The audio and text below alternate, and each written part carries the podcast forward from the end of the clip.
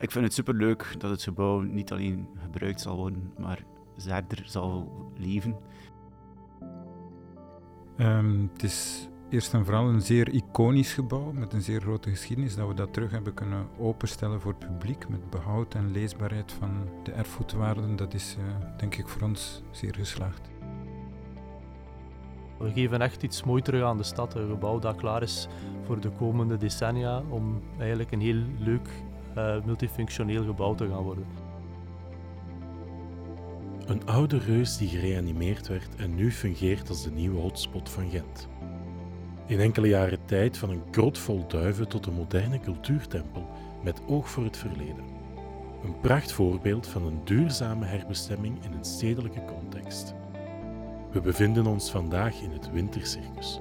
Een project dat met argusogen gevolgd werd door de Gentenaren en door liefhebbers van architectuur en erfgoed. Een project waar bijzonder veel over te vertellen valt. En dat is precies wat we gaan doen in deze podcast. Architectura blikt met enkele partijen die het beste van zichzelf gegeven hebben in dit project terug op wat uitgegroeid is tot wellicht hun meest opmerkelijke referentieproject. Uiteraard laten we met ESO Gent de vierde opdrachtgever aan het woord. Het ontwerpteam wordt vertegenwoordigd door Baro en VK Architects en Engineers. Aan het woord is Wouter Nottebaard van ESO Gent. Het stadsontwikkelingsbedrijf Gent, ESO Gent, is een, uh, een, bedrijf dat het beleid uitvoert in zaken uh, stadsontwikkeling uh, vanuit het college zelf. Ik denk dat we aan de hand van dit project vrij goed kunnen beschrijven wat voor soort dingen dat wij dan allemaal doen. het Wintercircus hebben we bijvoorbeeld aangekocht. Het is een verwerving om het te kunnen beschermen. Dat is een, een rol die we soms opnemen. Uh, we hebben dan ook via een masterplan gezocht naar een projectdefinitie. Dus dat is de invulling van de herbestemming dan proberen mee bepalen, gaan sturen. Uh, dan op zoek gaan naar een kwaliteitsvolle architectuur, in dit geval door een ontwerpwedstrijd te gaan organiseren. En uiteindelijk uh, gaat het zover dat we ook um, via een openbare procedure de aanstelling van een exploitant doen, om dan de verdere invulling en ja, het gebruik van het Wintercircus te Jullie waren met SO Gent als, als opdrachtgever uh, twee keer met het Wintercircus net niet in de prijzen gevallen op de Belgian Building Awards. En binnen categorie Mixed Use zijn jullie door jullie zelf geklopt eigenlijk. Ja, dat is moeilijk om dat zo uit te drukken, vind ik. Het klopt wat hij zegt, hè. maar de, de kandidaturen zijn ingesteld door de ontwerpbureaus zelf. En we zijn zeer blij dat we twee keer meegaan met een project van ons natuurlijk. Het andere project was uh, Melopé. Ja, ja, dus we zijn zeer blij voor de waardering die er komt en, uh, en ook twee keer voor de samenwerking die er geweest is uh, met de verschillende bureaus. Uh, over het wintercircus valt enorm veel te zeggen, maar zeker ook over de geschiedenis van het gebouw. Maar zou je in een notendop eens de geschiedenis kunnen beschrijven? Ja, die plek in de stad was een plek waar de oude textielindustrie zich bevond, die, ehm, ja, die stopgezet is. En dan op die grondvesten eigenlijk, op die funderingen van die oude gebouwen, is dan een wintercircus gerealiseerd. Wintercircus mag je echt vrij letterlijk nemen qua uh, invulling. Dat is een plek die gecreëerd was om rondreizende circussen in de winter ook voorstellingen te kunnen laten geven. Er is veel meer gebeurd dan wintercircussen alleen, uh, of dan, dan circusvoorstellingen alleen. Er zijn uh, ook allerlei soorten variété, film, theater, zijn, zijn er allemaal doorgaan. Dus het eerste wintercircus is gerealiseerd eind 19e eeuw. Um, en 1920 ongeveer is dat afgebrand. En is op heel korte tijd is een tweede versie van het wintercircus uh, terug hersteld en terug opgebouwd. Um, dan, dat heeft dan zijn exploitatie gehad tot eind na de Wereldoorlog, na de Tweede Wereldoorlog. Dan is de exploitatie gestopt en dan heeft meneer Magie zijn familie daar een oogje op laten vallen. Heeft een tijd geduurd voordat hij het kunnen aankopen heeft en voordat hij het dan herbouwd heeft tot een garage, een Fiat garage. Met veel oldtimers. Dat is pas later gekomen. Dus hij heeft zijn exploitatie als uh, zeer vooruitstrevende in die tijd garage heeft kunnen door uh, blijven duren tot uh, eind jaren 70. En dan is hij in onmin geraakt met de exploitant, met de verdeler van Fiat. En dan heeft hij het gebouw verder gebruikt als, um, als opslagplaats voor zijn oldtimer collectie, inderdaad.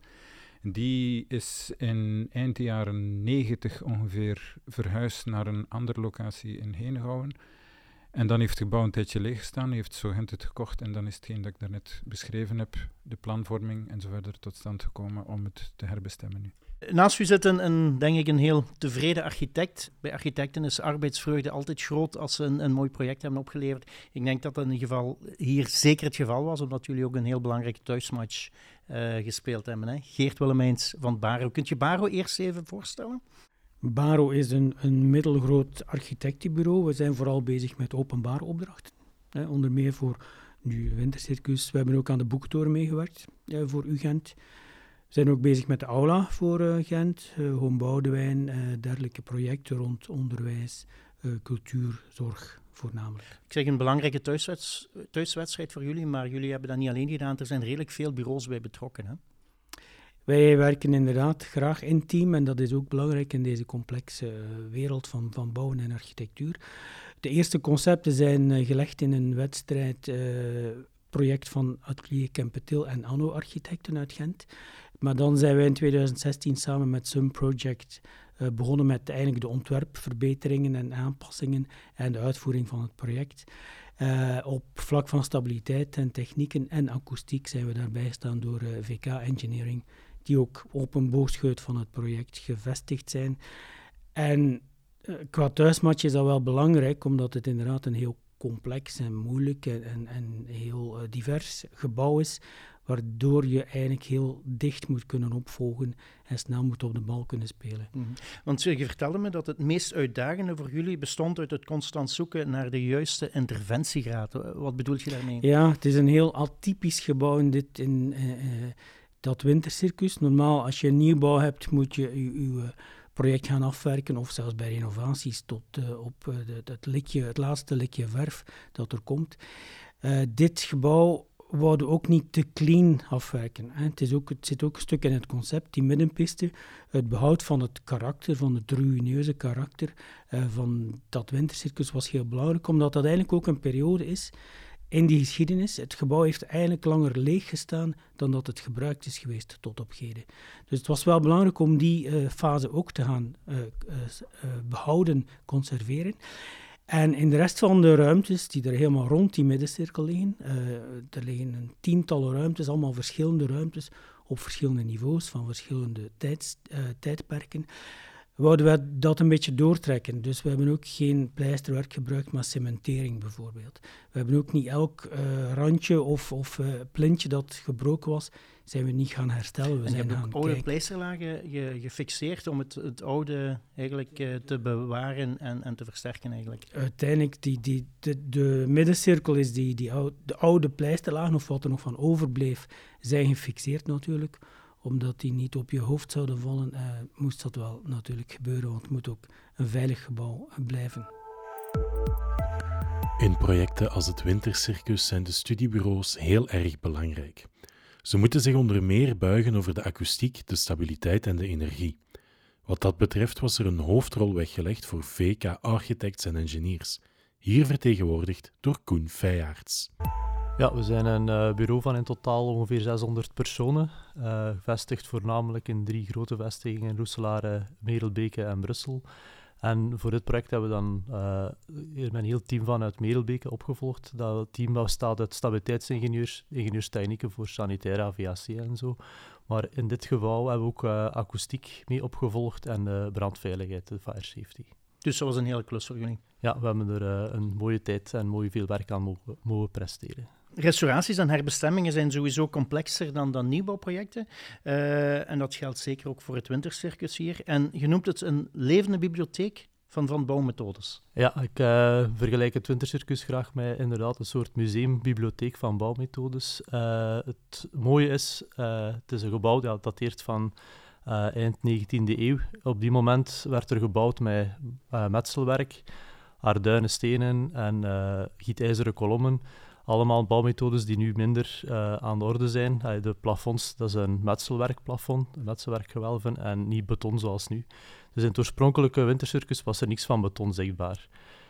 Bij de restauratie in uh, eh, 1920 en ook bij de omvorming naar garage door Magie in de jaren 50, 60 hebben zij dan wel beton toegevoegd als nieuw bouwmateriaal, uh, ter plaatse gestort beton.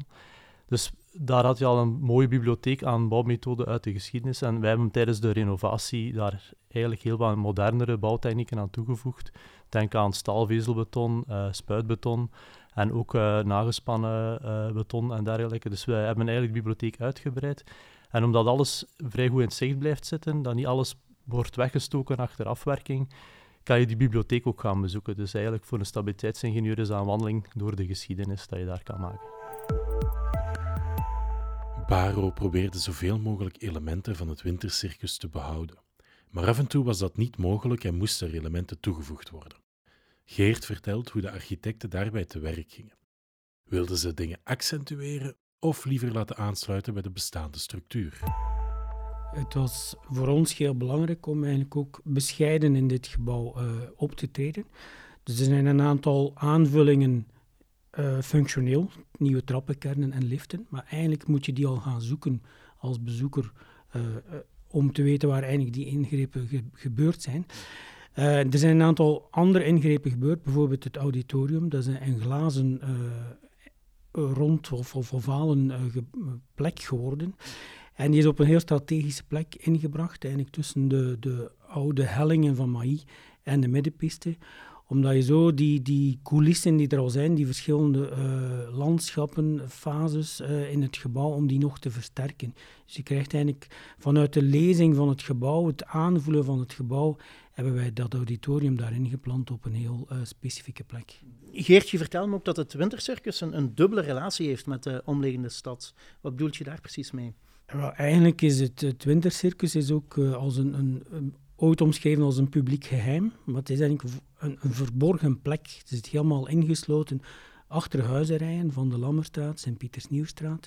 En tot voor kort ook aan de kant van de Zuid, bijna volledig ingesloten. Dus het was eigenlijk heel weinig zichtbaar voor de stad. Um, en toch heeft het een heel belangrijke betekenis. En zeker nu in het uh, nieuwe masterplan van de Krook, die eigenlijk heel die nieuwe site rond de bibliotheek ook uh, ontwikkelt, krijgt het uh, wintercircus een heel belangrijke plek als doorgangsruimte. En er zijn drie ingangen voor het gebouw op drie verschillende niveaus, waardoor het gebouw eigenlijk heel doorwaadbaar wordt. En die middenpiste wordt een soort overdekt plein, uh, die eigenlijk een, een, belangrijk deel van het uh, stedelijk weefsel zal gaan uitmaken. Voor jullie was dat ook een belangrijk gegeven, veronderstel ik, die combinatie met de krook, Wouter. Ja, zeker. Dat, dat trekt het, de herwaardering van heel dat stadsgebied enorm omhoog. Hè. Dat die verschillende projecten die daar in die hoek gerealiseerd werden, die Huidevedershoek, dat, dat, dat die op elkaar ingespeeld waren, dat die elkaar versterken. Koen, jullie hebben ook uh, nog in de diepte moeten bouwen, want jullie hebben ook een heel deel nog, nog uh, ondergronds gebouwd. Jullie hebben funderingen ook moeten nog verdiepen dan, hè? Ja, dus uh, het oude wintercircus bestond uit een reeks gebouwen die in het midden een rond plein omcirkelden. Maar onder dat plein zat er eigenlijk uh, niks. Dat was uh, voornamelijk aarde dat daar aanwezig was. En momenteel, na de verbouwing, zit daar een volledige rokzaal. Dus we hebben uh, alle funderingen uh, 5, 6, 7 meter moeten verdiepen. Een serieuze uitgraving moeten doen. En om daar binnen die put die er dan was, een nieuwe rokzaal, een, eigenlijk een nieuwbouwrokzaal, te gaan bouwen binnen een oud historisch gebouw. Misschien is het ook nog belangrijk om te zeggen dat onder die rokzaal zit ook nog een bioveld ingewerkt. Dus er zijn, uh, ik denk, 39 boringen van 150 meter diep uh, geboord in die binnenstedelijke context, binnen in een gebouw. Ik denk dat dat ook een unieke uh, realisatie is. En dus Sogent heeft er ook voor gekozen om, om CO2-neutraal te bouwen op deze plek. Ja, die, uh, dat bioveld is inderdaad een uniek gegeven. Dat kunnen we meestal in een verbouwing van zo'n aard niet gaan doen. Binnen in een gebouw die diepteboringen gaan uitvoeren. Het mooie daarvan is ook, uh, eigenlijk is dat een soort warmtebatterij. Dus in de zomer wordt warmte opgeslagen in de ondergrond, in de winter koude. En die kunnen op andere seizoenen dan worden gebruikt. Maar we hebben, VK was ook betrokken destijds bij de, voor technieken bij de krook, bij de bouw van de krook van de bibliotheek. En daar is ook een bioveld uitgevoerd. En toen wij aan boord kwamen, hebben we direct optie op tafel gelegd om die twee biovelden aan elkaar te verbinden, zodanig dat ook die twee gebouwen onderling warmte en koude kunnen uitwisselen. Dus we hebben een heel mooie synergie tussen die gebouwen kunnen bekomen op die manier. Het is onvermijdelijk in projecten als dit dat er wel uh, wat uh, discussies ontstaan tussen de verschillende partijen. Uh, en dat was hier niet anders. een mooi voorbeeld daarvan is ook de, de versterking van, van de koepel, heb ik me laten vertellen. Want daar werden foto's getoond van olifanten en van chestnuts. Ja, het is, het is een mooi verhaal over hoe dat soms in de vergaderingen elkaar met argumenten proberen overtuigen, is soms moeilijk. Dus je moet soms de juiste insteek vinden. En uh, we hebben op de koepel, de bestaande koepel, hebben we een vrij goed, uh, vrij dik pakket uh, achteraf aangebracht. Uh, pakket dat erin voorziet om de akoestiek naar buiten toe in orde te brengen, ook qua isolatie meebrengt. Maar dat pakket weegt wel iets. Nu, het eerste idee was een beetje vanuit uh, architectuur en opdrachtgever van oké, uh, we hebben historische foto's en vroeger hingen daar zelf Cessna's aan, er hingen olifanten aan, gelukkig aan een platformje en niet rechtstreeks. Um, maar ja, ze dachten van als dat er kan aanhangen, dan kan die, uh, dat dikker pakket op zich niet zoveel voorstellen. En ja, puur spreken van oké, dat pakket weegt 55 kilo per vierkante meter, dat is, dat is moeilijk te behappen. We hebben dat dan uh, tegen de vergadering daarna nagerekend. En we zijn eigenlijk met de vraag teruggekomen of dat er ooit al 67 Cessna's tegelijkertijd of 12 Afrikaanse olifanten tegelijkertijd aan de koepel hadden, gehad, hadden gehongen. En daardoor was duidelijk dat er toch effectief wel een beetje versterking nodig dus was. Dus jullie hebben toch jullie gelijk gekregen? Ja, inderdaad. Ja, maar goed ook, denk uh, Wouter, zowel Melope als uh, Twinter Circus waren genomineerd of hebben gewonnen binnen de categorie Mixed Use. Is dat iets waar we in de toekomst naartoe moeten, naar het verweven van verschillende functies binnen één project? Daar zijn wij zeker voorstander van. Dat is de veelzijdigheid van de binnenstad, om die uh, ja, en de, het, meervoudig gebruik van ruimte, uh, niet alleen door, door uh, stapeling van functies, maar door ook meer, meerdere functies samen te laten ruimte delen, is, uh, is zeker iets waar wij achter staan. Ja. Geert, ik denk dat de verbouwing hier de mensen wel bezig hield in Gent. ik heb me laten vertellen dat er veel mensen dus heel graag een glimp kwamen opvangen van, van de bouwwerken, ook al mocht dat niet. En zo heb je wel mm -hmm. fijne gesprekken kunnen voeren, geloof ik. Hè? Dat was inderdaad heel aangenaam. Dat uh, iedere keer op de werf uh, komen mensen binnenpiepen om te zien of daar iets uh, te blijven valt. En elk heeft zo zijn eigen verhaal. Heel veel mensen zijn daar vroeger geweest, vooral in de garageperiode natuurlijk. Of ze hebben daar nog gespeeld, of ze hebben daar toch ooit een, een band met het gebouw. iedereen vindt dat, gebouw ook fantastisch. Het is ook indrukwekkend als je daar binnenkomt. Uh, dus we hebben er een heel aantal mensen mogen ontmoeten. Ik heb er ook eens een, een, een kwikke tachtiger aan de poort gehad, die nog geholpen heeft bij het verhuizen van de oldtimer-collectie van Maï. Uh, dus uh, het is een gebouw dat leeft heel hard in, in, Gent. En dat uiteindelijk door deze nu, nieuwe bestemming terug, denk ik, een belangrijke plaats zal krijgen in het collectief geheugen. Een gebouw dat leeft en er zal ook uh, heel veel gebeuren. Er zullen ook uh, rockoptredens uh, gebeuren. En de akoestiek optimaliseren in zo'n oud gebouw is niet evident, denk ik, Koen. Nee, de, daarmee dat we ook effectief de akoestische studies heel wat tijd en ruimte hebben gegeven om te kunnen kijken wat er allemaal nodig is. Er zijn heel veel functies naast elkaar die elkaar qua geluid niet te veel mogen beïnvloeden. Uh, bijvoorbeeld in de, de rockzaal, daar hadden we het voordeel dat, dat we eigenlijk een nieuwbouw hebben kunnen bouwen in een uh, put in de, grond. En die nieuwbouw hebben we eigenlijk volledig volgens de state of the art kunnen bouwen als een soort box-in-box constructie, waardoor dat, als er in de toekomst rockoptredens zullen zijn, dat de lokalen daarnaast en ook zeker de buren er niet te veel last van gaan hebben. Uh, naar akoestiek hebben we ook bijvoorbeeld het auditorium, dat zit eigenlijk aan de binnenruimte uh, geclusterd. Die binnenruimte is op zich nog uh, vrij rumoerig, maar daar hebben we de auditorium zo kunnen uh, creëren dat als je daar binnen stapt, dat je echt in een akoestische bubbel terechtkomt die heel veel rust geeft. En uh, tenslotte is dan bijvoorbeeld ook nog de koepel zelf, die is bekleed met een iets dikker pakket. En dat zorgt ook voor een betere akoestiek naar de buurt. We bedoelen, het geluid dat binnen zich gaat produceren, gaat veel minder dan vroeger naar buiten gaan, zodanig dat als daar echt een levendig uh, overdekt plein is, dat de buren daar uh, eigenlijk bijna geen last van gaan hebben. Heer, toegankelijkheid is uh, vandaag ook een, een, belangrijk item. En daar hebben jullie ook veel aandacht aan besteed. Want het is een gebouw met heel veel niveaus, maar het is wel integraal toegankelijk. Het is eigenlijk inderdaad een gebouw met 13 verschillende vloerpijlen, omdat het ook op drie verschillende straatpijlen aan, aankoppelt en ook heel hoog is. Ik vergelijk het graag met de boekentoren. het is eigenlijk bijna het is een halve boekentoren. Als je van min 2 naar plus 4 gaat, doe je een halve boekentoren en dat is toch wel een belangrijk uh, punt. Nu, door al die verschillende niveaus en verschillende ruimtes was het ook moeilijk om, om alles bereikbaar te maken voor minder mobiele mensen. Maar toch door de implanting van liften en vooral door het voorzien van een, een, een hoeklift met twee verschillende uitgangen, zijn we daarin geslaagd om toch bijna elk plekje van dit unieke gebouw rolstoel toegankelijk te maken. Knap.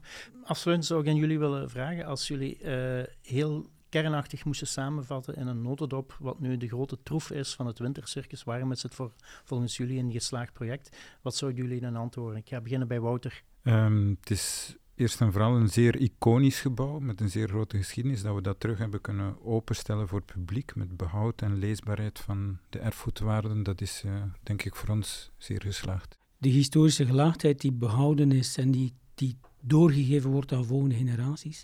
En het terug invullen van die dode plek in de stad is een belangrijke verwezenlijking.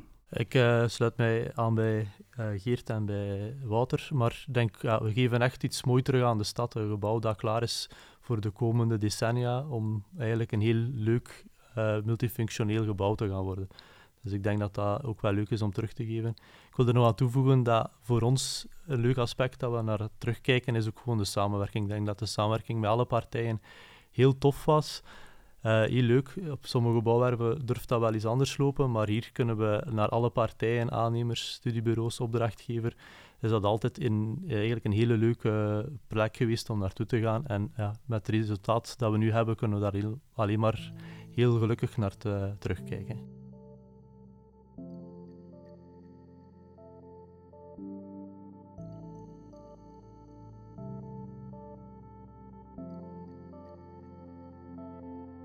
In het eerste deel van deze podcast lieten we de opdrachtgever en enkele ontwerpers aan het woord. Maar wat zij bedachten achter hun tekentafel moest ook in de praktijk gebracht worden. Furnibo speelde de hoofdrol in de uitvoering van de reanimatie en mocht zeker niet ontbreken. Maar daarnaast gaan we ook in op twee specifieke onderdelen van het bouwproject. Met Renolit nemen we de dakbedekking en de koepel onder de loep. Janse AG zal ons meer vertellen over het stalen schrijnwerk. Jan Busgaard vertegenwoordigt Furnibo. Furnibo is eigenlijk een bedrijf waar ik 20 jaar werkzaam ben en dat ik heb weten uitgroeien van een aannemer met 25 mensen naar een klasse 8 bouwbedrijf, die eigenlijk gespecialiseerd is uh, in totaalprojecten en heel diverse niches en ook in heel basic uitvoeringen. En hier waren jullie de hoofdaannemer? Ja, inderdaad. Hoofdaannemer uh, voor heel het project, fase 1 en fase 2. Maar ook uh, de pilootaannemer voor de technieken en de andere nevenaannemingen. Ik heb me uh, laten vertellen dat je redelijk wat stress had met het WK voetbal. En dat kwam niet door de prestaties van, van de Rode Duivels. Dat was inderdaad voor mij een stressfactor. Veel gebouwen worden geleidelijk aan in gebruik genomen. Hier had ik effectief stress. Dat eerste gebruik van het gebouw was direct een live-uitzending voor ongeveer, ja, ik weet het niet, 2 miljoen of 1 miljoen uh, mensen live op tv of VRT. Voor mij was dat, uh, gaat er niets misgaan. Uh, wat zal er allemaal boven komen? Gaat het brandalarm niet afgaan? Gaat het niet plots een verstopt toilet of wat over? je weet maar nooit. Want het was, het was een huzarenopdracht. Want je zei zelf, uh, op een paar jaar tijd hebben we van een kot vol duiven moeten evolueren naar een, een, modern gebouw. Jullie hebben een oude, prachtige, slapende reus geanimeerd, heb je verteld. Ja, inderdaad. Uh, voor mij was de eerste kennismaking uh, de sleutel ophalen in het, in het uh, gebouw hier. Wij kregen die sleutel mee op absolute voorwaarden dat we onmiddellijk na het binnenkomen de deur achter ons dicht trouwden trekken om alle nieuwsgierige studenten en dergelijke buiten te houden. Dat heb ik ook gedaan. Op het moment dat je binnenkomt, uh, kruipt je precies in een kokon waar je uh, de stadsrumoer uh, op de achtergrond nog hoort, maar eigenlijk kroop je binnen in een lokaaltje, in een heel groot lokaal waar dat je eigenlijk enkel nog duiven hoorde en precies zo uh, een omgeving die midden in de stad, maar toch eigenlijk uh, helemaal afgezonderd was van de stad. Hmm. En wat was het meest uitdagende voor jullie? Voor ons was het voornamelijk uh, de locatie, die enkel een poort, vier meter breed, waar dat we alle middelen naar binnen moesten. En wij hadden ook het uh, ja, misschien domme idee gehad om alles binnen te beloven, niets van inname op openbaar domein. We hebben daar een paar keer op gevloekt, maar het is toch gelukt. We gaan de tweede gast erbij halen, uh, Ron Jacobs van, van AG Jansen. Ron, kunt je AG Jansen eens even voorstellen? Ja, Jansen is een uh, familiebedrijf uh, in Zwitserland gelegen. we bestaan dit jaar 100 jaar.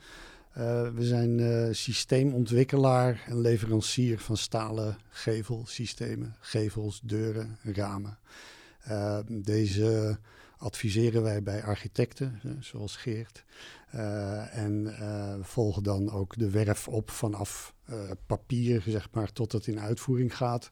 En dan gaan we met onze producerende klanten gaan wij dan weer in dialoog om de projecten even mooi te realiseren als dat we dat met de architect hebben besproken. En nou ja, daar gaat natuurlijk per project af en toe best wel veel tijd overheen.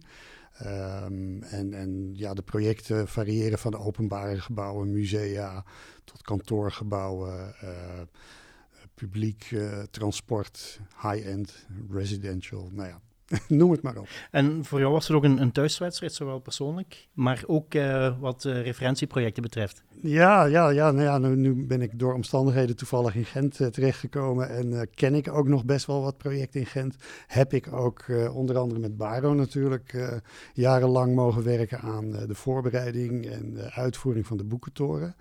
Um, ja, dat, dat is voor ons wel heel bijzonder, omdat dit zijn geen alledaagse projecten zijn. Uh, en, en voor dit soort projecten kun je ook wel zo ver gaan om uh, bepaalde oplossingen op maat te gaan uh, ontwerp, ontwerpen en ontwikkelen.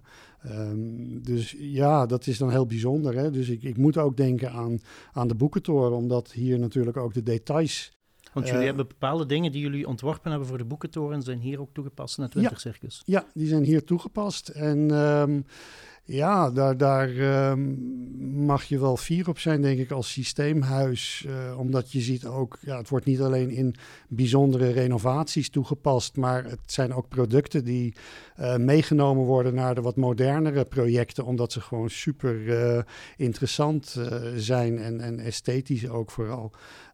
maar we zien ook de resultaten daarvan in het buitenland. Dus, dus uh, ja, ook daar zijn belangrijke. En wat hebben jullie precies gedaan in het wintercircus? Nou, wij hebben eigenlijk op uh, drie niveaus gewerkt. Um, aan de Lammerstraat heb je een uh, ja, bijzondere gevel in, in meerdere delen hoor. Maar daar uh, op het gelijkvloers is een hele hoge vliesgevel. Toch, hij is niet super groot, maar heeft bijzondere overspanningen die je dan heel elegant kunt oplossen. dus daar doet staal natuurlijk ook wel zijn werk. dat is een, echt een bijzonder stukje engineering. Daar heeft onze klant ook heel veel in geëngineerd. Um, de buitengevels, de ramen zelf, hè, die zijn eigenlijk uh, qua detaillering hetzelfde als uh, bijvoorbeeld de Belvedere uh, aan de Boekentoren. ook heel bijzonder. Um, en dan vooral het binnenwerk, hè, dat is ja, dat is, dat is een, ik noem het een feest van details. Maar uh, je zei net uh, dat uh, een, een, inkom van 4 meter, ja, er moeten, er moeten camions of, of camionetten doorheen kunnen rijden. maar ga er maar eens een deur voor maken. je ziet in het auditorium zie je een grote schuifdeur vouwdeuren met hele slanke profielen. Er moet dan weer beslag in passen. Nou ja, voor technici als ik is dat een feest. Oké, dat geldt denk ik ook voor onze laatste gast. Uh, dat is uh, Bart van den Houten van, van Renolit. Bart, kunt je Renolit even voorstellen? Ja, inderdaad. Um, Renolit is uh, de fabrikant van de dakdichting, van de PVC-dakdichting, waarmee dat, uh, de gigantische koepel Bovenaan is uh, gedicht, als ook nog uh, twee bijgebouwen van uh, het complex. Um, wij, wij maken dus de folie, PVC, en um, daar waar de koepel voorheen gemaakt was uit, uit zinken platen met staande roef, is dat nu een PVC-dakdichting geworden, maar met imitatie staande roeven, uh, de Alcorplan Design uh, profielen. Er was, een paar, er was toch wel enige overtuigingskracht nodig om, ehm, om niet terug voor metalen dak te gaan kiezen, omdat ze, uh, het is hier vandaag een paar keer gezegd geweest, het is gerestaureerd met respect voor het verleden. En ehm, Daarom die, die, die staande naad, die, die uitstraling van de zinkend dak, wou men nabootsen. Um, nu, het is ook al gezegd geweest dat er uh, moest gekeken worden naar het gewicht, naar uh, akoestiek. En dan is een, uh, een PVC-dakbaan toch wel... Um, heeft, heeft de voorkeur dan een metalen dak. Um, dus ja, van, zodra dat Renolith gecontacteerd geweest is, dat was ergens in 2019, dacht ik, uh, hebben wij vooral daar meteen onze schouders onder gestoken. Dat zijn toch prestigieuze projecten waar we kunnen aan meewerken, waar we vier ook op zijn dat we er aan kunnen aan meewerken. Ik veronderstel dat het als aannemer niet evident is om een goede inschatting te maken van het aantal uren en de complexiteit. Uh, hoe moeilijk was dat voor jullie? Als u wil, bezorg ik u de nakalculatie. dan zal u zien dat dat inderdaad niet zo makkelijk was. Um, nee, al ik het op een stokje. Um, dat is inderdaad niet zo makkelijk. We hadden wel een miniem voor- of nadeel, als je het zo wil noemen. We hebben in de eerste fase de complexiteit van het gebouw uh, goed leren kennen, terwijl we in de ondergrond en de funderingen bezig waren. Op het moment dat fase 2 kon uh, aanbesteed worden, hebben we met veel plezier die aanbesteding ook gevolgd.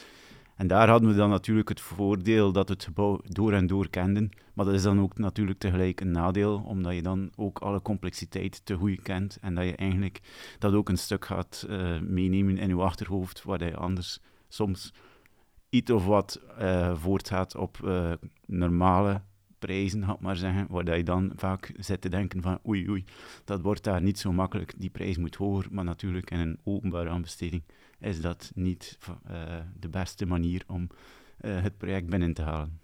Uh, Ron, je hebt me ook verteld dat geduld enorm belangrijk was in veel projecten, maar zeker hier. Want de eerste uh, contacten dateren al van 2014, geloof ja, ik. Ja, en dan hoor ik uh, ook net dat wij dan rijkelijk laat betrokken zijn geweest.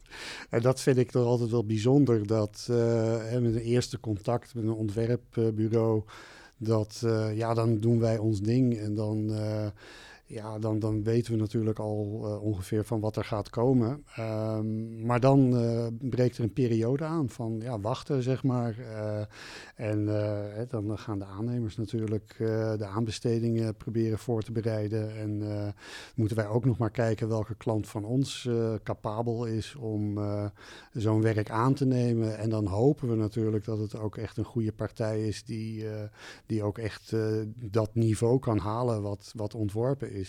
En uh, ja, dan mag ik uh, dan hier wel van geluk spreken natuurlijk, dat, uh, dat het zo goed gelukt is. Bart, wat vormen voor jullie de belangrijkste uitdaging van het project?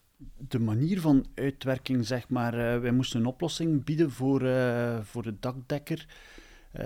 wij hebben windlasberekeningen gemaakt voor het project, meegekeken van hoe gaan we het praktisch uitvoeren.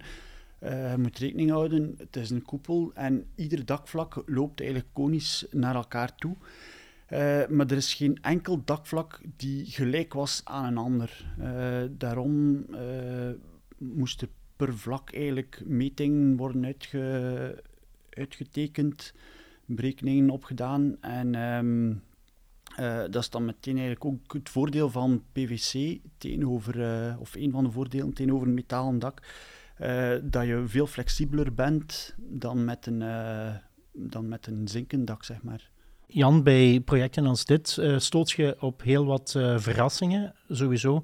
Bij u kan ook redelijk letterlijk genomen worden, want jullie zijn gestoten op een paar heel opmerkelijke dingen, heb ik me laten vertellen. Inderdaad, um, bij de afbraakwerken hebben we de brandkast uiteraard, die zie je als eerste staan. Die was al die jaren heen te zwaar om buiten gesleurd te worden dat was voor ons uh, een, een, een symbolische met de kraan die als eerste binnenkwam om de zware stukken konden wij die buiten trekken. En toen dan we de trap uh, onder het kantoor van Magie op, opbraken, vonden we de oude boekhouding van de jaren 50 en 60. We hebben er toch even in geneust. Maar verrassingen hebben we niet gezien, behalve dat het leven inderdaad veel duurder geworden is dan vroeger. Ah ja. En jullie hebben ook een, een, speciale gang ontdekt? Wij hebben die niet ontdekt. Die hadden ons voorgangers erop gewezen, maar het was wel inderdaad... Uh, ja, superleuk om zo het kleine hangetje te zien waar de grote verdwijntruc uh, uh, gebeurde van de circusartiesten. Die heb ik toch even getoond aan mijn kinderen toen ze meegingen naar Gent. Uh, voor de mama was het shopping, voor mij was het uh, verstoppertje spelen in het circus.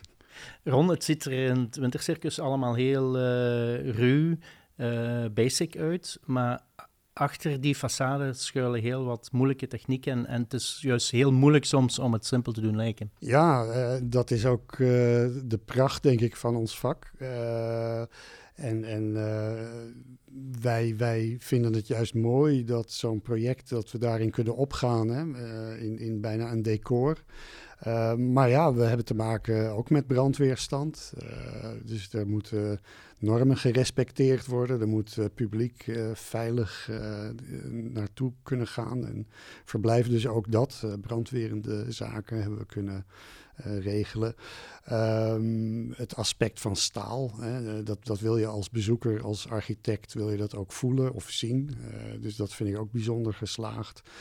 Um, ja, en voor de rest hebben we stiekem, uh, denk ik, een paar grenzen verlegd. Uh, met, ja, dat is uh, spelen met die slanke oplossingen. dan moet je toch wel heel ver en creatief en gaan. En serieus, om die grenzen op te zoeken, is het belangrijk dat iedereen op dezelfde lijn zit. Ja, dat sowieso. Want je kan het allemaal wel gaan bedenken, maar iemand moet het nog willen maken. En ook op een economisch verantwoorde manier. Dus het is een, echt een evenwichtsoefening die, ja, die niet altijd lukt, maar Ehm, ja, hier uh, mogen we daar toch wel heel blij mee zijn, denk ik, dat het wel gelukt is. En dat, volgens mij ga je dat zien. Ik ben daar een beetje bijzonder gebiased, maar ik denk dat je dat uh, onbewust als bezoeker ook wel voelt. En ik denk dat dat uh, een van de troeven is. Jan, in een project als dit is het belangrijk dat de partijen allemaal heel goed samenwerken. En, en, en dat was hier een mooi voorbeeld van, denk ik. Ja, wij hebben een fantastisch traject kunnen doen. Uh, wij gingen elke dag met plezier naar de werf, omdat we uh, met de partijen aan tafel op gelijke voet stonden. Voor dit type projecten zou ik daarom pleiten dat er in de toekomst nog meer en meer uh, naar een samenwerkingsmodel uh, gewerkt wordt. Niet zozeer het klassieke openbare aanbesteding, waar iedereen eigenlijk met bijna een tegenstrijdig belang aan tafel gaat van het mag niet veel kosten en het moet zoveel mogelijk opbrengen in dat type project is dat eigenlijk een tegenstrijdigheid met het project zelf, waar we moeten uh, alle verrassingen een antwoord bieden, want het is heel moeilijk om in een openbare aanbesteding dit werk allemaal heel uh, netjes te omschrijven en helemaal uit te werken, terwijl het gebouw zelf vol verrassingen zit. Dus in die types van projecten zou er eigenlijk een ander model van samenwerking moeten mogelijk zijn. Eh, tot slot wil ik uh, nog eens vragen aan uh, de drie panelleden. Jullie hebben een prachtig project opgeleverd, maar als jullie heel kernachtig moesten samenvatten waarom het een meerwaarde is voor Gent, waarom het een geslaagd project is, uh, wat zouden jullie dan antwoorden?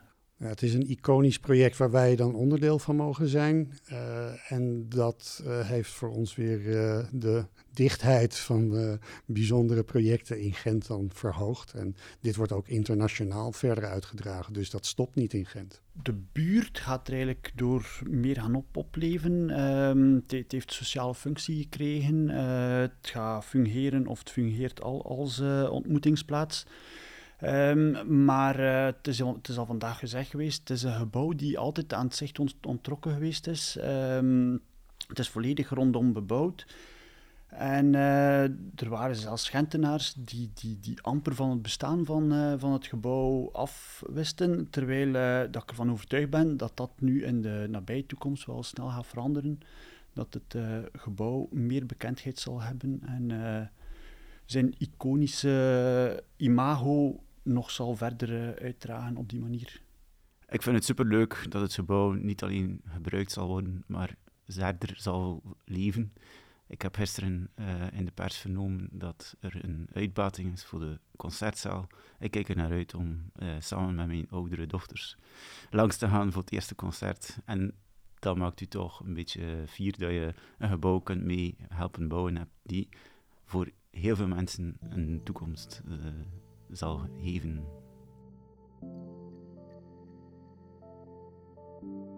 Zo, beste luisteraar, zijn we aan het einde gekomen van de podcast over het Wintercircus in Gent.